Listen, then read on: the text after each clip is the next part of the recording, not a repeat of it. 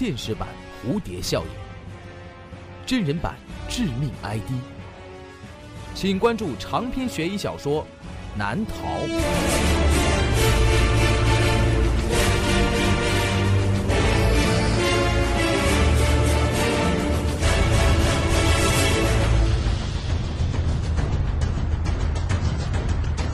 当当、京东、淘宝网上书店均有销售。朱威创作，朱威讲故事。刘洪峰从事了一项很特殊的工作，那就是调查人类在进化过程中是否有几率发生突变，而拥有某种超人的力量。他从开始做这样的工作到现在，已经将近二十年的时间了。这份工作的主要内容，差不多就是到各地的大学去演讲，在自己的研究所里接待一些前来验证超能力的参与者。对于刘洪峰来说，他觉得自己更像是一个专门拆穿魔术的专家，因为在这二十年里，他根本没有遇到一例真正的超能力者。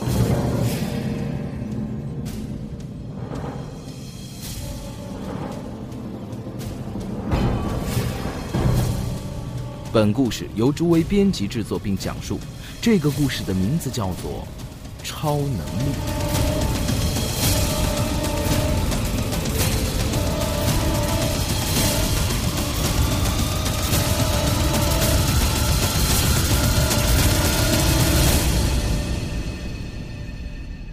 在科技大学，刘洪峰刚刚完成了一期演讲，主题则是否定超能力的存在。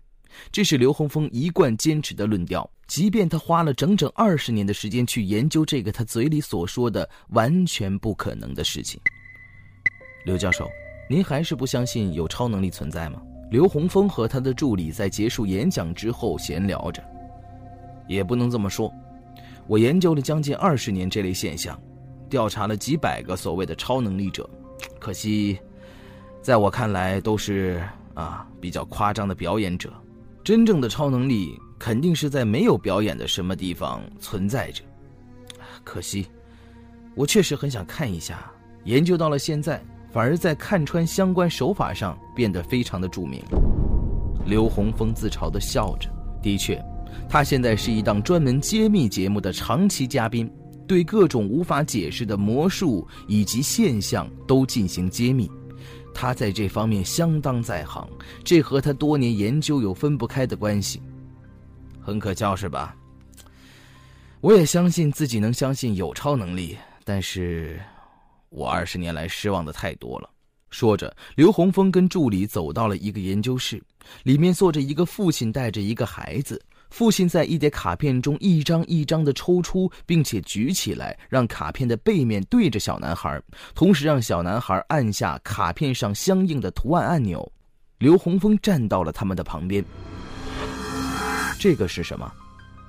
那这个呢？那下一个？看看这个呢？那下一个呢？男人一个一个的询问着，小男孩一个一个的按着按钮。卡片上分别有圆形、方形、波浪线、五角星、菱形等等的图案。小男孩每次都能准确的按到按钮，并且按下。先生，刘洪峰打断了那小男孩的父亲。接下来，请你不要说话，只是出示卡片，好吗？呃，好。小男孩的父亲不再说话，而是一张一张的拿起卡片，继续让小男孩猜。而小男孩仍能猜中卡片上的图案。刘洪峰开始关注那小男孩父亲的表情，发现，在对应不同的图案的时候，他脸上相对着有着不同的表情：眨眼、咬嘴唇、吸鼻子、微笑等等。可以了，你们练习了很久啊，完美的配合。我们寻找的是超能力者。不是会用眨眼和嘴型送暗号的团伙。那名父亲领着小男孩灰溜溜的走了。刘洪峰无奈的摇了摇头：“我累了，先回办公室休息一会儿。”说完，他回到了自己的办公室。这就是刘洪峰经常面对的事情。有的人想一夜成名，所以设计好了一套把戏来谎称自己拥有着超能力。刘洪峰揉了揉疲倦的眼睛。靠在椅子上，睡着了。睡梦中，他梦见了自己被一双手死死地掐住了脖子，那双手上还带着一个蝎子的纹身，那蝎子的毒刺高高举起，仿佛要钉到他的肉里。刘洪峰被这个噩梦惊醒了，他的额头上满是汗水，然后他环视了一下四周，原来是梦啊，真是奇怪的梦。而就在这个时候，助理来敲门了。进来，教授，有人来拜访。紧接着，门外走进了一个穿着衬衫、戴着黑框眼镜的年轻人。刘教授你好，我叫向山。那名年轻人微笑着和刘洪峰打着招呼，显得很有礼貌。请问你找我有什么事儿吗？呃，想让您听听我的超能力。哦，请坐吧。刘洪峰让向山坐到他的对面。呃，你所说的超能力是指预知，也就是说你拥有预知的能力，对吗？是的。呃，说的具体一点好吗？我在梦里会看到未来发生的事情。哦，能够预知未来的梦。是的，每天很普通的事情，遇到的人，发生的事儿，说出来的话。在梦里都能得到预知，而且我醒来之后会非常清楚的记得。然后呢？然后梦中的事情在第二天就会发生。哦，如果像你所说的，你是属于能动性预知，也就是说，关于你本身的行为，你拥有预知能力。你做了梦，然后按照梦里的行为在第二天重做一遍，结果呢，你就暗示自己，你以为你自己。拥有了预知的能力，可是我在梦里可以很清楚的看到别人会说什么、做什么，哈，可以预测出你熟悉的人会有什么样的行动、说出什么样的话，或者是普通人在遇到什么事情上普遍会说什么，这并不稀奇。通过微小的观察啊，还有这样长期的积累，潜意识就会帮你推测出来。比如别人踩到了你的脚，他就会说对不起。你递给别人一件东西，即便是陌生人，他也会说一句谢谢，就是这样。其实，我今天来这里，是因为看到我自己在梦里杀了人。你该不会是把梦和现实混淆了吧？呃，刘教授，你觉得我这是妄想吗？这是很危险的事情。你误以为自己拥有预知能力，从而导致对现实的歪曲理解。成为强迫性观念，这是典型的精神症状。你笑什么，刘教授？你昨天在梦里说了同样的话。你昨天梦到什么了？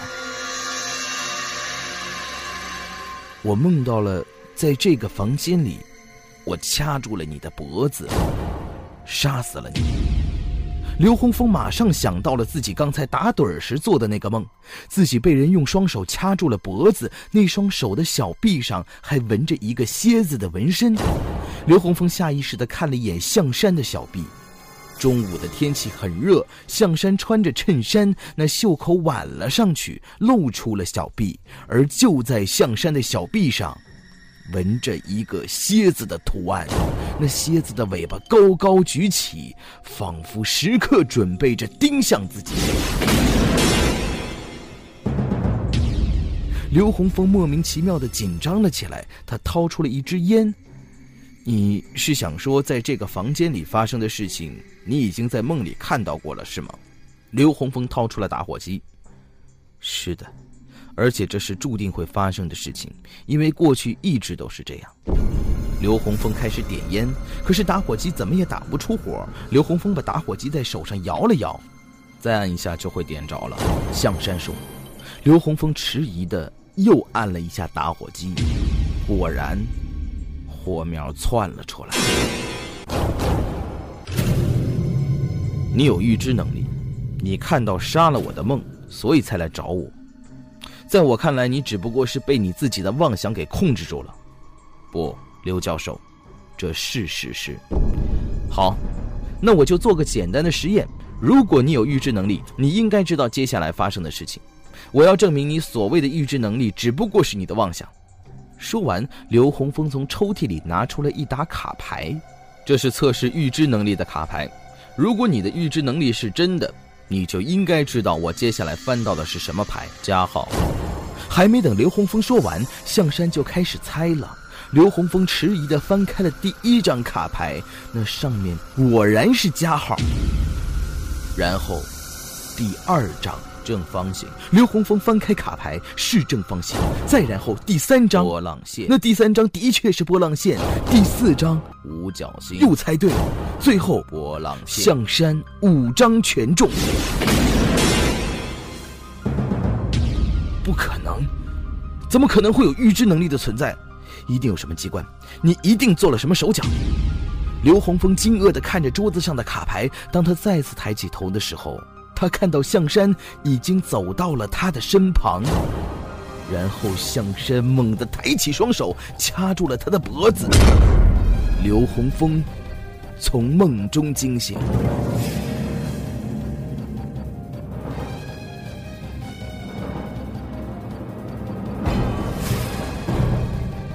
满头大汗，气喘吁吁。刚才的噩梦真的把他吓得不轻。醒来之后，他还下意识地揉了揉自己的脖子。然后，就在这个时候，助理来敲门了。刘教授，有人找您。紧接着，从门外走进了一个戴着黑框眼镜、面带微笑、穿着白色衬衫的年轻人。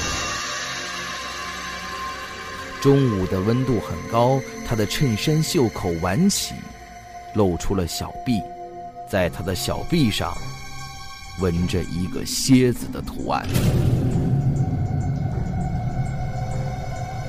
好了，这就是我为您讲述的超能力的故事。